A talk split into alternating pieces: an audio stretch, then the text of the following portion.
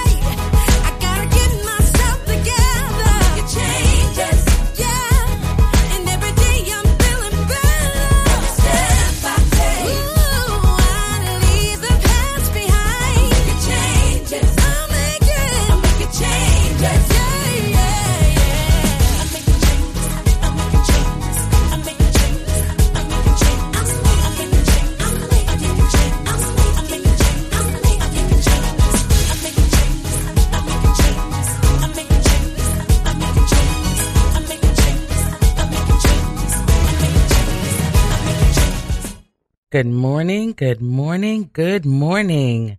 Welcome to What Would Kay Say? I am your host, Kay Edwards. How are all of God's blessed and highly favored people doing this morning? We are all well in Jesus' name. Amen. Right? Say it with me. I am well in Jesus' name. Because if you don't say it, you won't believe it. I am well in Jesus' name. Let's say that one more time. I am well in Jesus' name. And when you say it, say it with conviction. Say it that you know that you know that you know that you're well in Jesus' name. Not, oh, well, I think I'm well in Jesus' name. No! Shout it out. Shout it out. I am well in Jesus' name. And you have to remember you have to speak goodness into your life. You have to speak contentment into your life. Whatever it is that you're seeking to have, you have to speak it into your life. You don't have to wait for someone to speak it over you. You could speak it over yourself. And I've become intentional with what I speak into my life. I think about it, I meditate on it, and I figure out how this thing or person or situation enhances my life or hinders my life. Then I speak it over my life.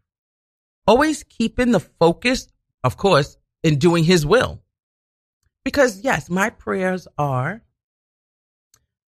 Lord, in doing your will, I wish to have, and I know some of you are probably laughing, but if you don't make it known to him, how is he, let, let me let me correct my words because I don't want people saying, oh, she's saying that God doesn't know what we want unless we tell him. That's not what I'm saying. What I'm saying is he says, speak it to him. Yes, he knows everything that we want. He knows everything about us. What we want, what we don't want, what we like, what we don't like, what we'll do, what we won't do. He knows it all. But he says he wants you to speak it to him. And I think a lot of times the reason why he wants you to speak it to him is because he wants to have that conversation with you. Point blank and simple. He wants to have that conversation with you. So if you're speaking to someone, you expect them to speak back to you, right? But if you're just like, mm, he knows my heart and just lets it sit in your heart, how is that a conversation? So when you speak it to him, then he can speak back to you. And he's going to speak back to you, not just on what you're talking about. It gives him then opportunity to speak up to you about other things he wants you to know. Right? So I want you guys to tell your friends about the show. If you feel that there's someone that you know would greatly benefit from hearing what the Lord has to say through me, Tell them to tune into Radio Free Brooklyn on Sunday mornings or direct them to the podcast. Tell them to follow me on Spotify, on Apple, or on my Radio Free Brooklyn's show page. But I had this conversation with the Lord earlier in the week. And you know what he told me? You know what I said to him? I said to him, maybe they don't want, maybe they don't want people to know that they're listening to the show. And he responded to me because maybe it's because they haven't come to the realization of who they are. And when you haven't come to the realization of who you are in Christ, and you're not really sure if you want people to know what you're feeling concerning the gospel, then you know what? You don't have to tell them. You don't have to tell them that it's you that's listening to the show. You could tell them that it's, you heard it from a friend of a friend of a friend. You know how we want to take it all the way down the line. Oh no, it's not me. It's for my friend of a friend of a cousin's friend. Mm-hmm. However you get it out, get it out. Because you want to know something? You telling them about the show, you're fulfilling your great commission. Didn't he said go out into the world and spread the gospel? You telling someone about the show, you're fulfilling your commission to spread the gospel without having to start quoting scriptures to people. Right? Just think about it. Just trying to help you in your great commission. And let me tell you something. Knowing that you're light and that you can spread light is the most awakening revelation that you could ever step into. Because when you come to the awareness of who you are and why you're here, you will never look at things the same again. You're free to be yourself. Freedom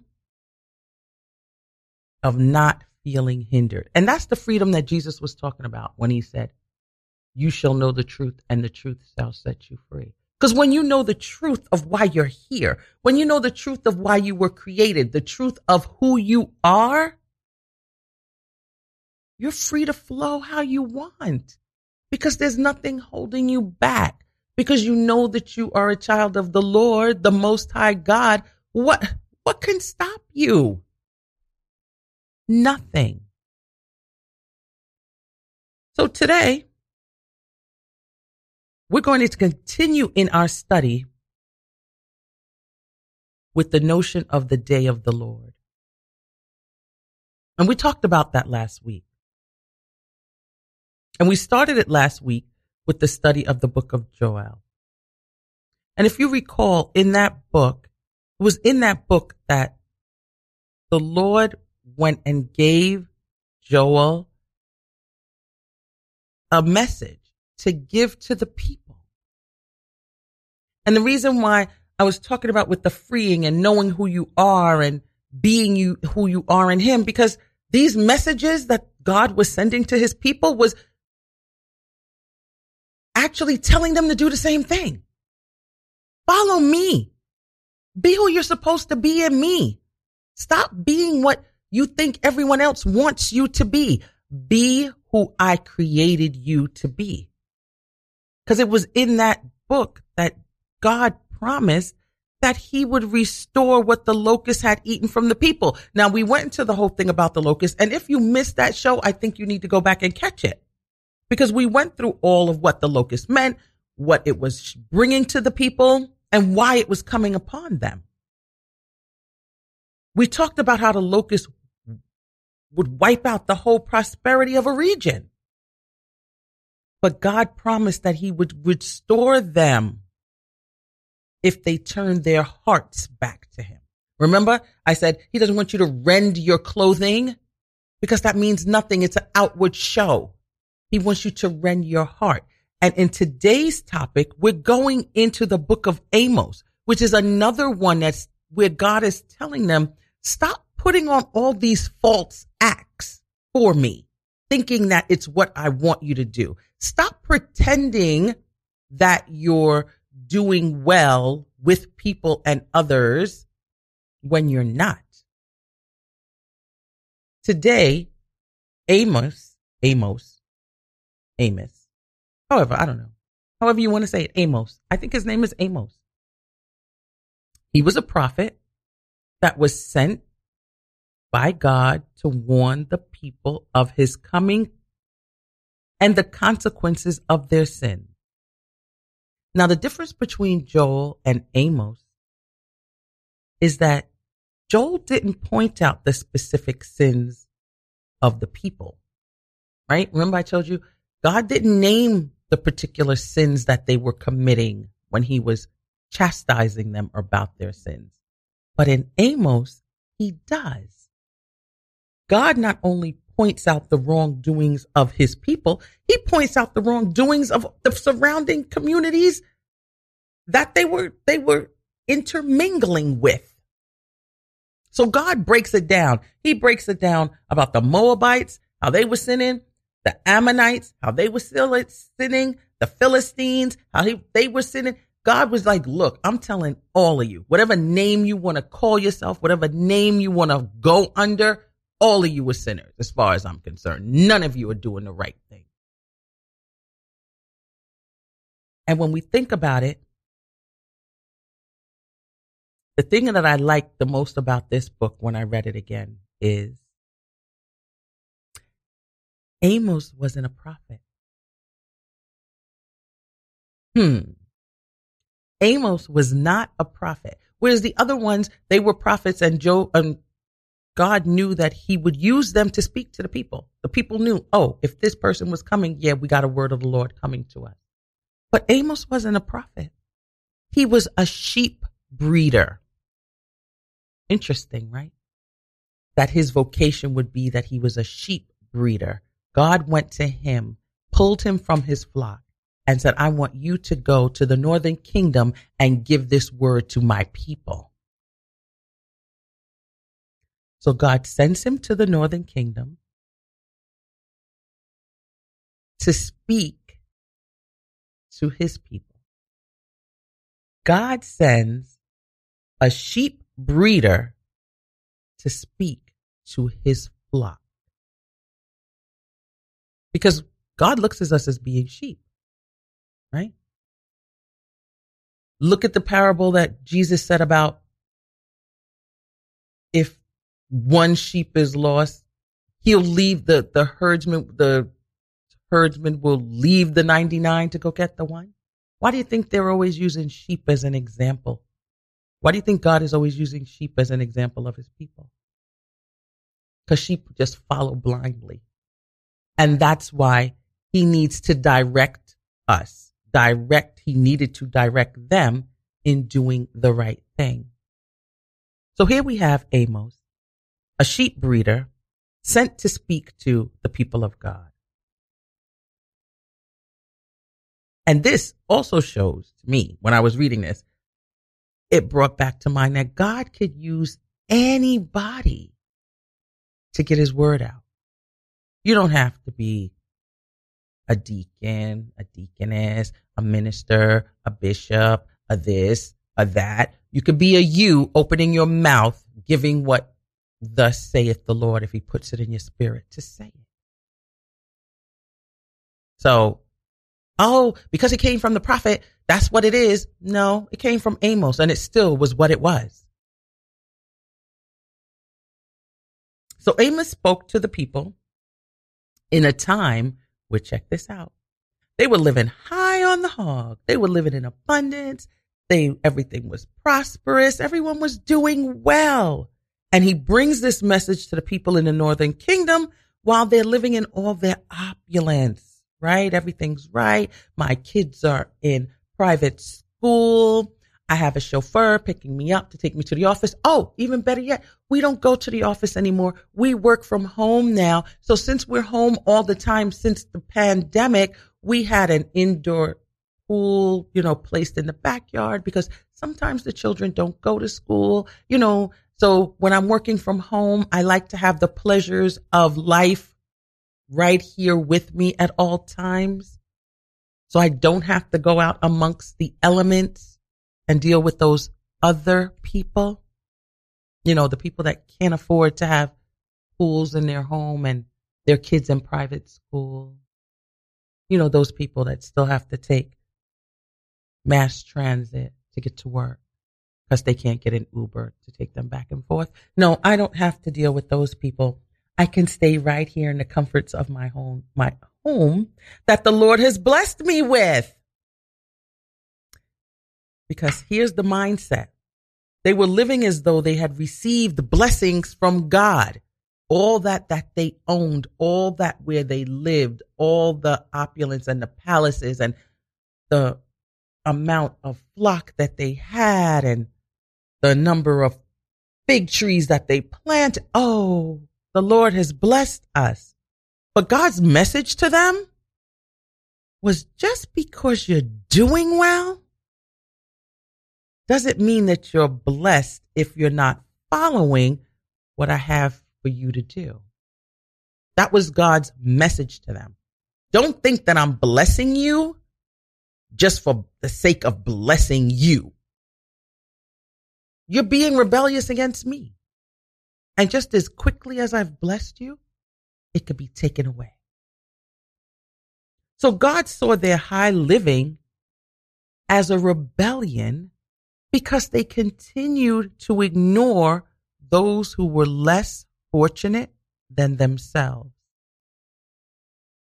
So Amos was sent to the people to tell them that the blessings you have are not just for your own consumption. You were blessed to be a blessing to others. And God, through Amos, points out the disdain for the inhumane treatment of the poor and their oppressed. So we're going to pick up the story in chapter two. Because in chapter one, when I was telling you how he was telling everybody about themselves, that's when he's talking about all the surrounding areas and the people of Judah. He's pointing out to them what they're doing. So in chapter two, we pick it up and it starts in verse six. And I'm reading from the NIV version today because I want you to get the clear understanding of what God is saying here. So we're starting with Amos chapter 2, verse 6 to 8. This is what the Lord says. For three sins of Israel, even for four, I will not relent. They sell the innocent for silver and the needy for a pair of sandals. They trample on the heads of the poor as on the dust of the ground, and they deny justice to the oppressed. Father and son use the same girl and so profane my holy name. They lie down beside every altar on garments taken in pledge. In the house of their God, they drink wine taken from fines. Now, when I break those scriptures down, what he was actually saying to them is they were just sinning all over the place. They were they were committing social sins, talking about if people couldn't pay their debt, if somebody owed them money, they were selling them into slavery. They were committing sexual sins. You have father and son sleeping with the same girl and not thinking nothing of it. You had spiritual sins. You had people in the places of worship laying down next to garments that they had taken from people who had pledged it because they couldn't pay their fines. So all this stuff was going on. All this stuff was going on in their time because everyone was committing sins on all levels of life. It just wasn't just one one set of people over this group of people. It was everybody doing everything all over the place. Everybody just cutting up. And they had all turned their hearts away from God. But God was trying to tell them, if you truly love the Lord, you will love others as you love yourself. You wouldn't keep doing these things against one another because you would love each other because you love yourself. So today, when we look at this and how we deal with one another, it just, I'm just going to take it here in America and let's even break it down to just here in New York City. We live in opulence in this country, right? For the most part, yes, there are people who don't have, but the people who don't have here still have more than the people who don't have in other places. So when we look at how we live here and we look at how we're treating one another here, but yet we say we're blessed from the Lord. It would almost make you want to question Is he blessing me because he's happy with what I'm doing, with what he's given me? Is there something more that I should be doing with what he's given me through this blessing? Am I truly following in the way that he wants me to follow? And that all just goes back to the structure of the alignment. I mean, he's been talking to us about the alignment from the beginning. From the beginning of the year from last year, he's been preparing us and preparing us not to forget about the theme of both books, preparing us for the day of the Lord. And the day of the Lord was when God was going to come back and right the wrongs. Right? So if you think about it, if he's giving these people this warning, he's telling them, look, I see what you're doing. I see everything you're doing. I see how you're carrying on and acting as though you are of me.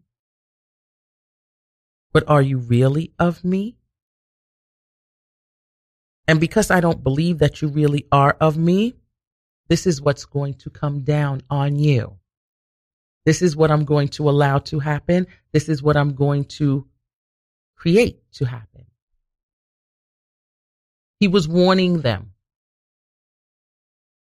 Get your act together. Same way as he's warning us every day. Get your act. And it's such a simple act. And that's what makes this so when you read these stories and when you when you actually think about the scriptures and think about the words that he's saying. Yes, when you read them, the first thing you could always say is, oh, that was back then. But well, like I said last week, what did Solomon say? There is nothing new under the sun. People are people. Their hearts are still their hearts. They're going to act the same way here as if you plucked them up and placed them someplace else. That person is still going to be that person. What they think and feel is going to be what they think and feel. So if they were doing it back then, what makes you think they're not doing it now? Because if they got the message back then, perhaps they wouldn't be doing it now, or we wouldn't be doing it now. Let's just keep it as we, because if I say they, it makes it seem like, oh, it's only them. And that's what we're so we're so accustomed to always saying, oh, it's them, it's them, it's them. No, it's you. It's you. It's you before it's them. Right? So, when you really think about everything that God has been saying, and he gives them a way out, God always gives you a way out. And that's the thing about him.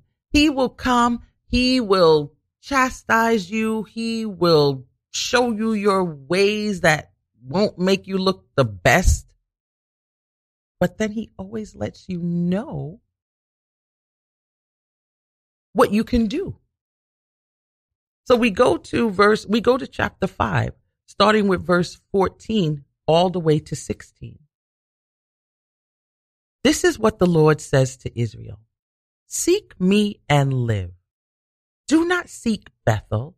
Do not go to Gilgal. Do not journey to Beersheba. For Gilgal will surely go into exile, and Bethel will be reduced to nothing. Seek the Lord and live, or he will sweep through the tribes of Joseph like a fire. It will devour them, and Bethel will have no one to quench it. There are those who turn justice into bitterness and cast righteousness to the ground. He who made the Pleiades and Orion, who turns midnight into dawn and darkness, day into night, who calls for the waters of the sea and pours them out over the face of the land. The Lord is his name.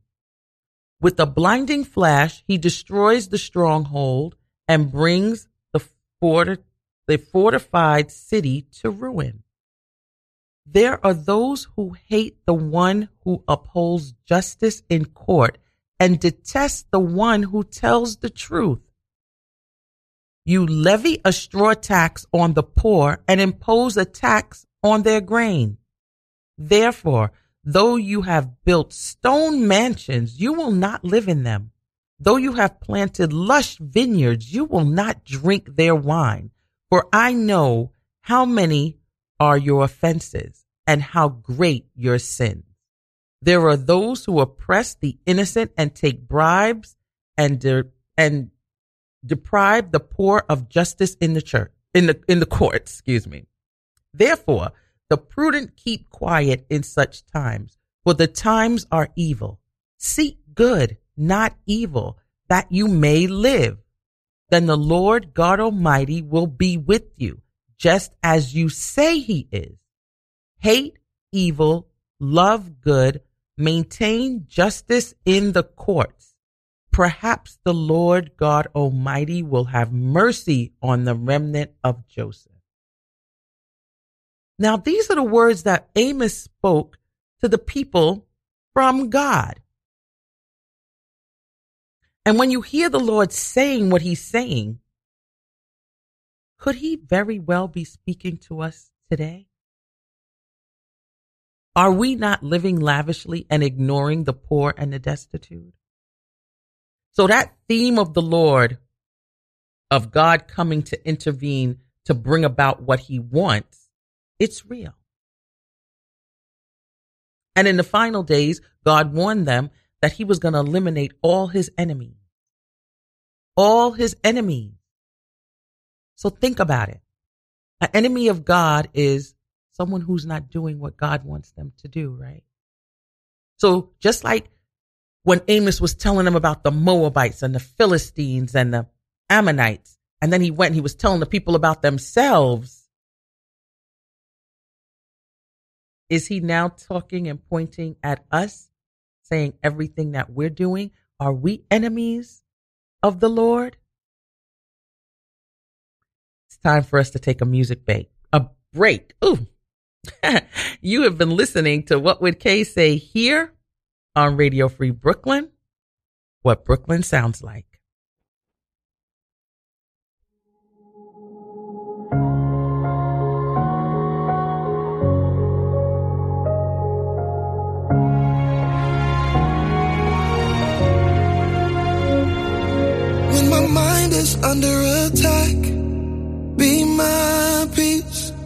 And when my life seems a little off track, shepherd me. You know every twist and turn that this life brings.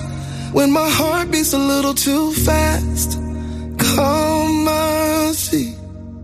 Shh, you got me.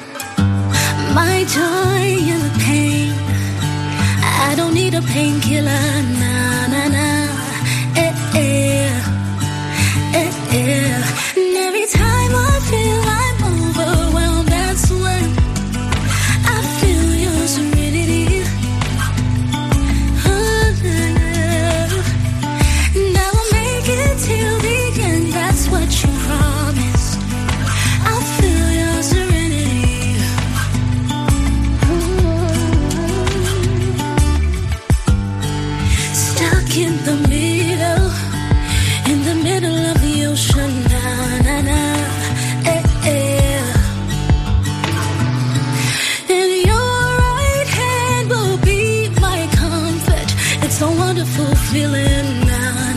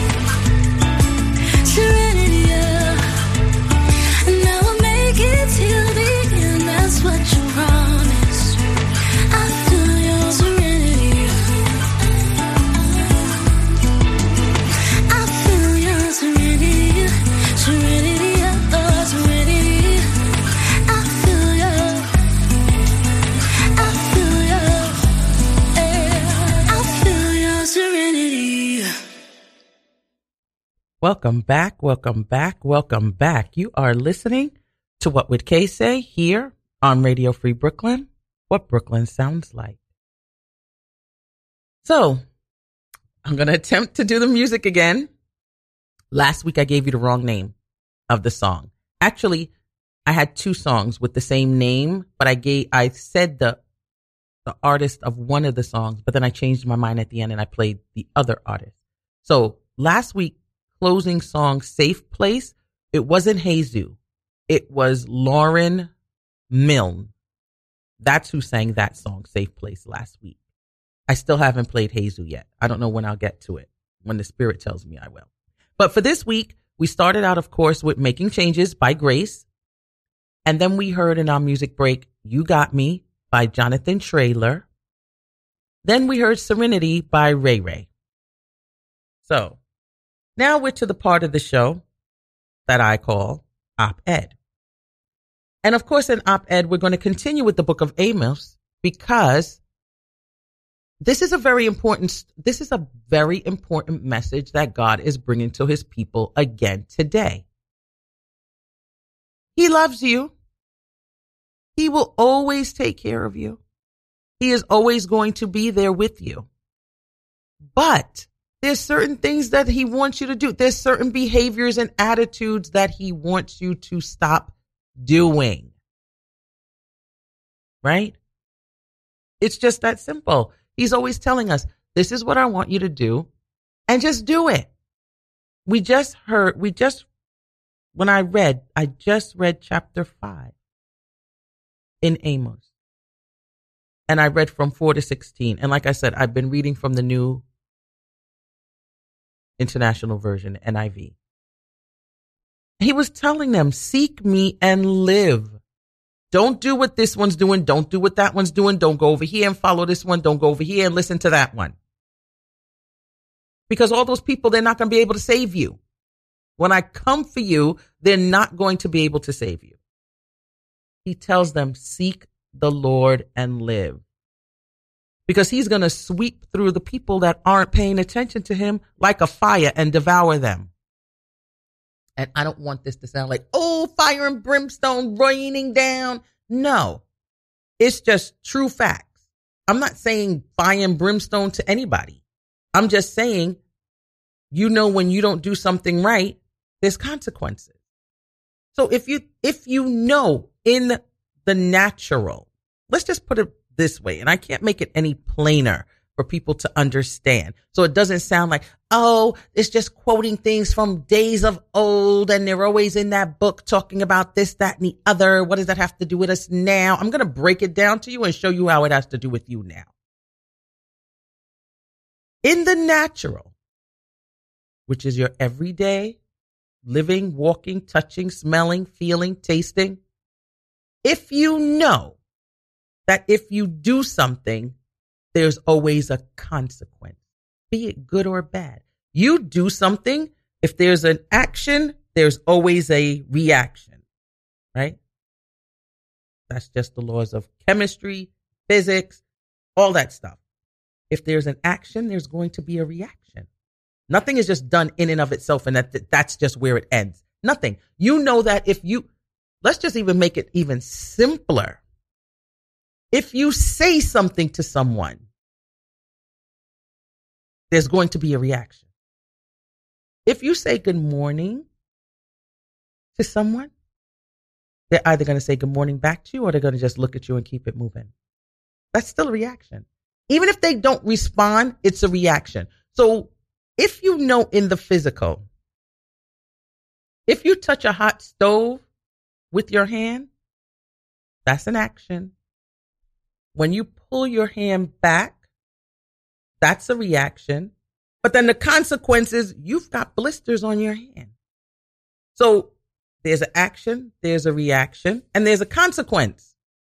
Even in the physical, everything we do here, there's a reaction with every action that we do.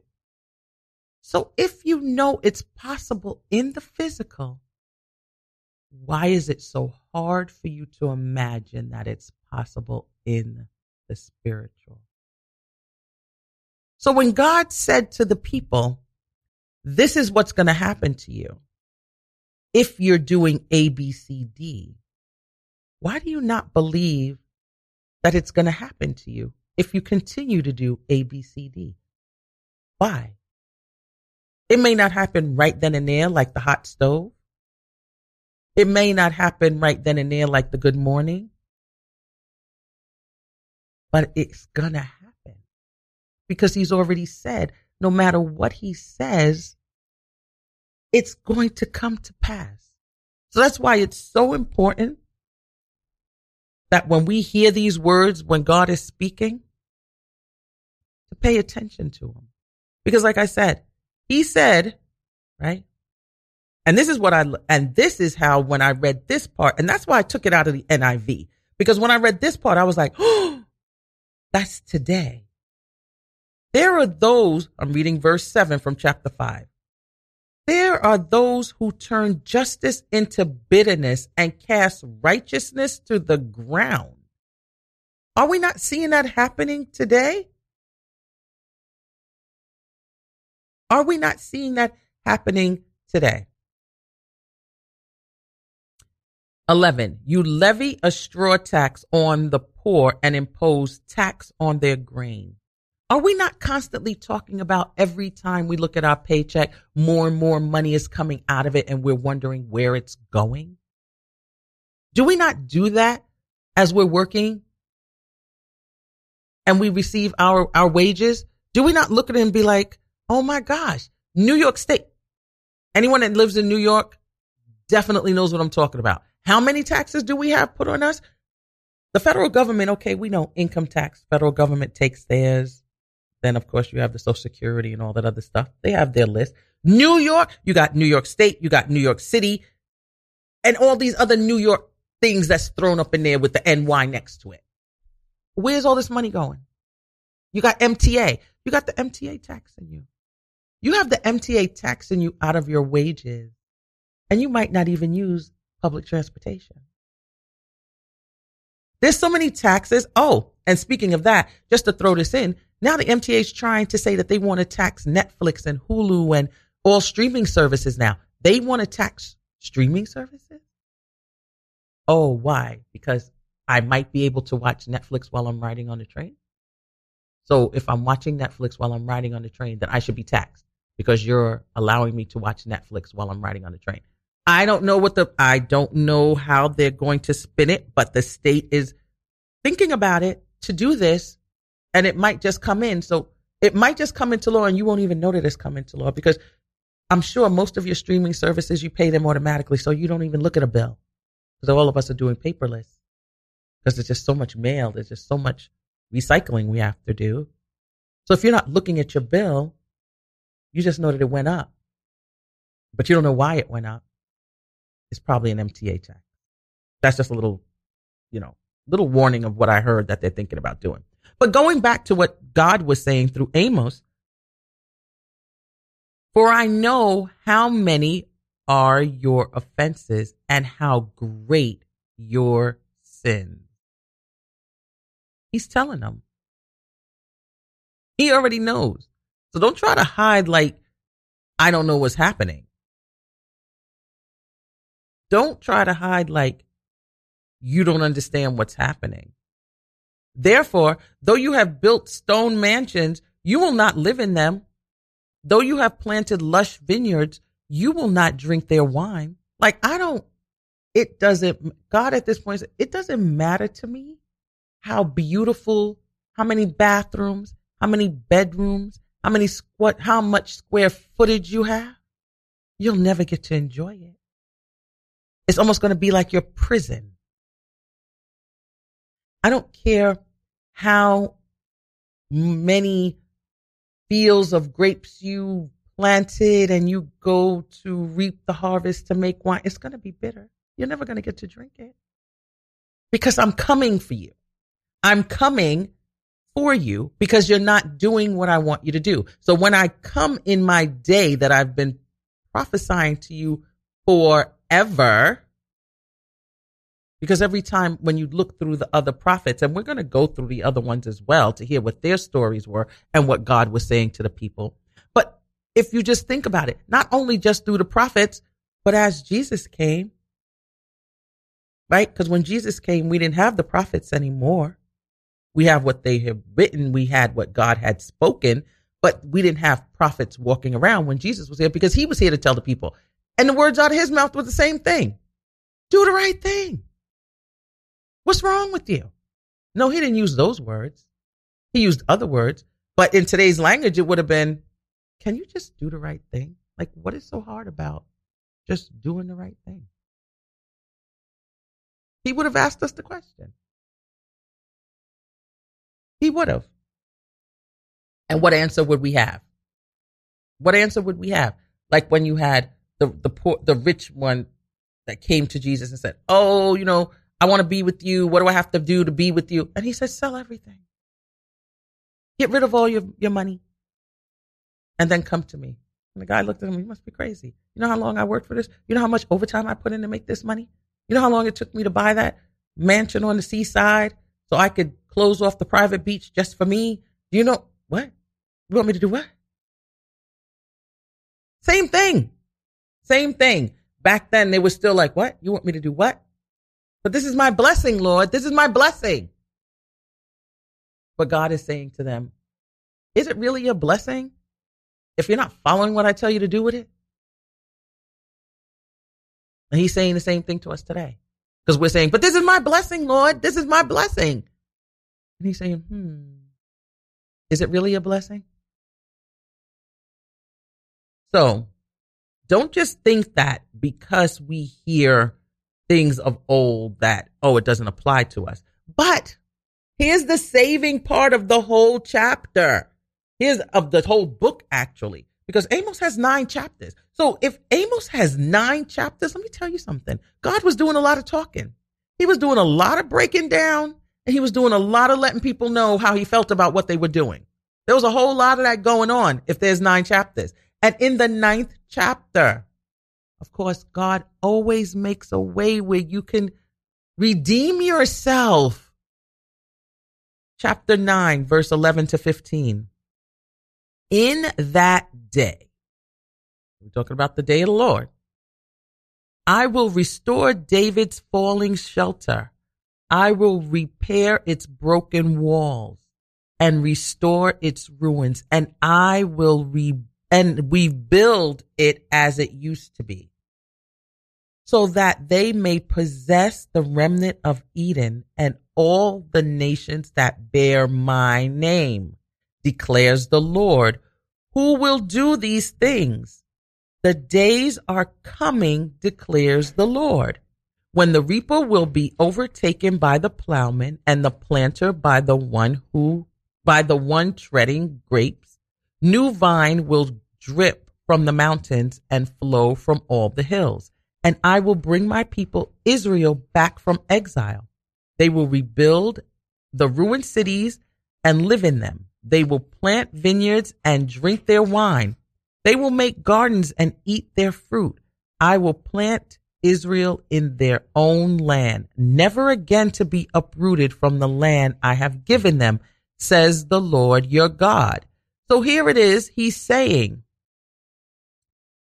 Everything that we do, God always promises to be with us and restore us if we come back to Him and seek forgiveness. He's telling them, if you follow what I said for you to do, this is what I'm going to do. And when he was talking about gathering, it's all about bringing his people back to the land that he said he wanted them to have. So because they're scattered all over and they were scattered all over when they were taken over by the Babylonians, we're talking about when the remember after Solomon, the kingdoms were broken into two, northern, northern kingdom and the southern kingdom. Then from there, they were taken over again by the Babylonians and the, there was another group that took them over, but they had scattered them everywhere. They're, they're, you know, God had allowed their enemies to come in and just scatter the, scatter the people, take them as prisoners, do whatever they want to them but in the end, God is telling them, when I come back, when I come back, this is what I'm going to do. But if you're caught on the wrong side, be it my people or not my people, this is what's going to happen to you.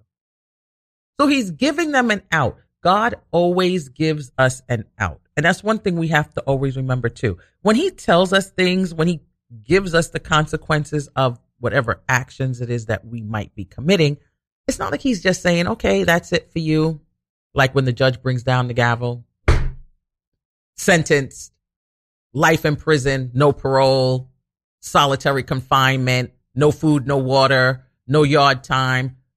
That's not what God does. He says, I see what you're doing. I hear the people rumbling.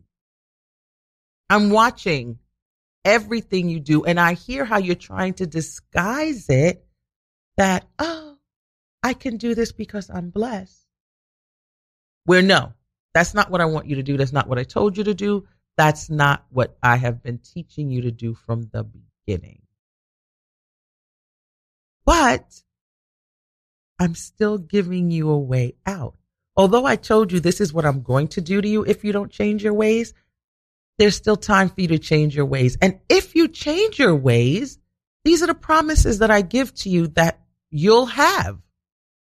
So even in him telling us what's going to happen if we don't change our ways, he still promises us to take care of us when we do. I can't think of anything better than that.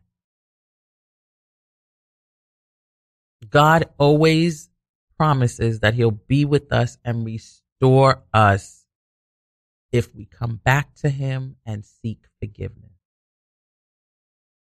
So this lets me know there's always hope and there's always a way.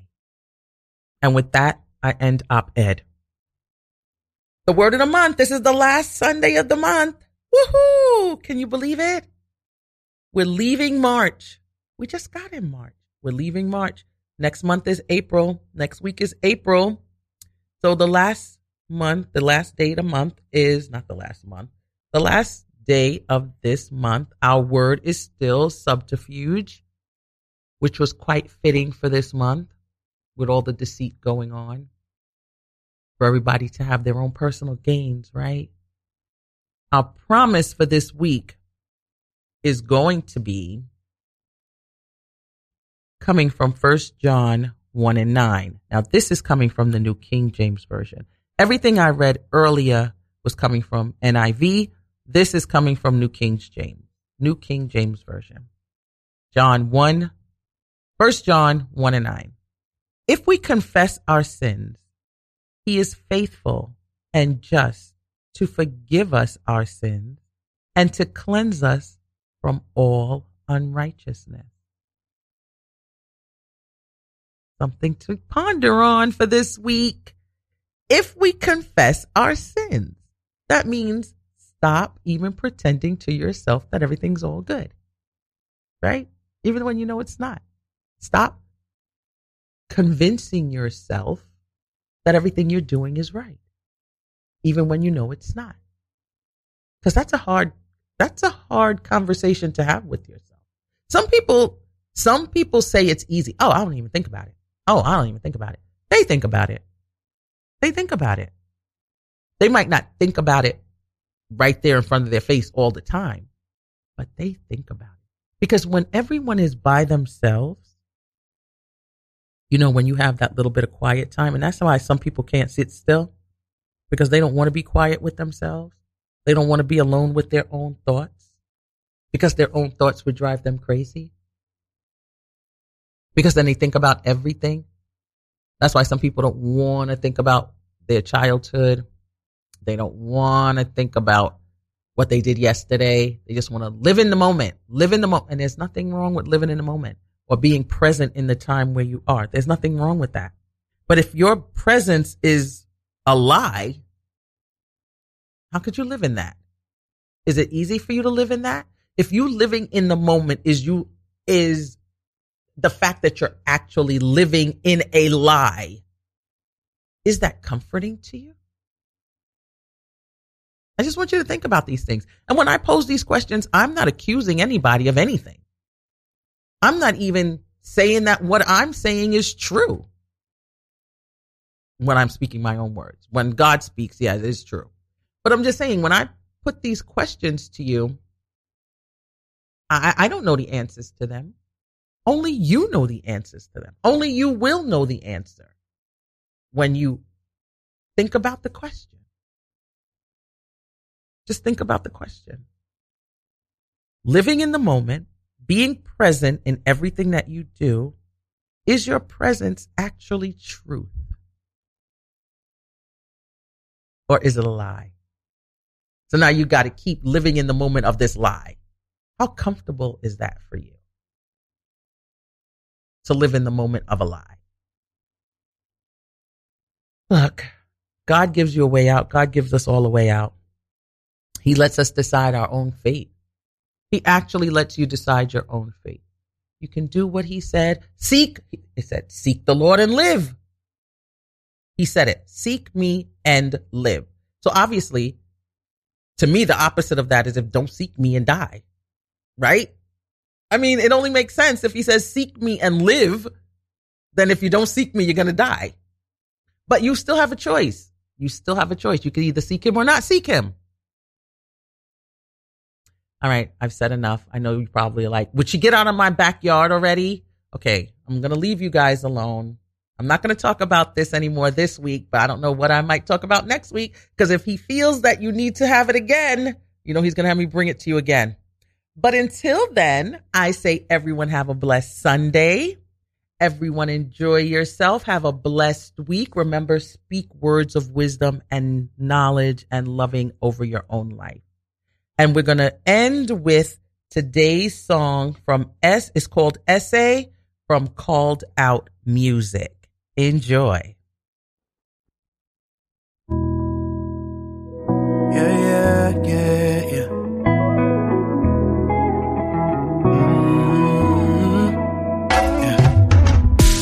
What shall I render? Tell me what can I offer to you? How can I say that I'm grateful?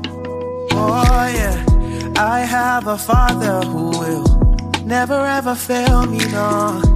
He never sleep or slumber, he'll never fall my hand. yeah. You have been closer than a friend. Oh, oh, oh. and this your love will never end. So I've come to say,